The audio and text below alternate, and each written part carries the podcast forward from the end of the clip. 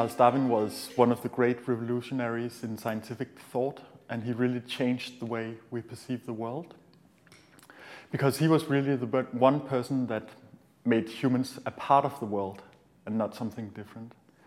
And to his contemporaries, this was somewhat shocking, but really, if you look at it, it's quite comforting to belong to something rather than to be next to it, on top of it.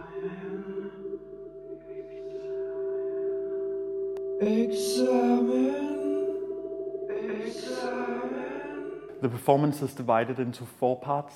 The first part is somewhat statical and doesn't have huge interaction between the performers. Then it moves into something more mechanical, almost like a, a system that works mechanically. Then it develops individualism, and then it develops um, organic thinking.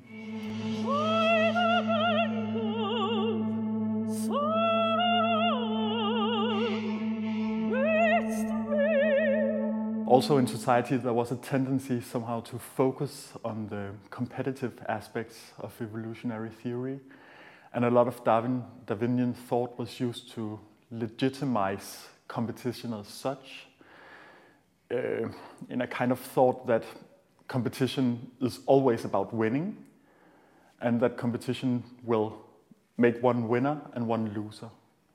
But really once you start to look at um, what he has actually written both in his books but very much in his letters, you realize that his thought also deals with collaborative processes and division of labor almost, because you can be successful by winning in numbers, but you can also succeed in being highly specialized or being very good at collaborating with other species.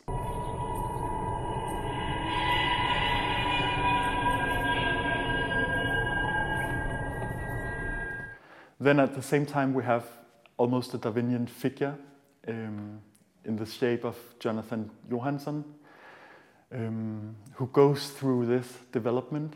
So at once, it's all of evolutionary time and Darwin time, his own existence.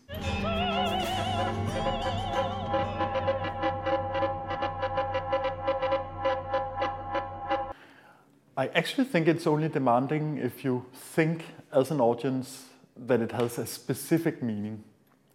You know, meaning can be perceived either as an object or as a space. If you walk in a forest, the forest doesn't mean anything, it's just a space. But it still influences you in a certain way, makes you feel in a certain way. Likewise, if you go swim in the ocean, but that doesn't mean anything either. And a sunset doesn't mean anything, but that doesn't mean that it doesn't induce a certain feeling in you. And I really think that this is very nice for performances to work, that it, it allows for certain feelings to arise. It's a meaning space rather than a specific meaning that you should understand as an audience.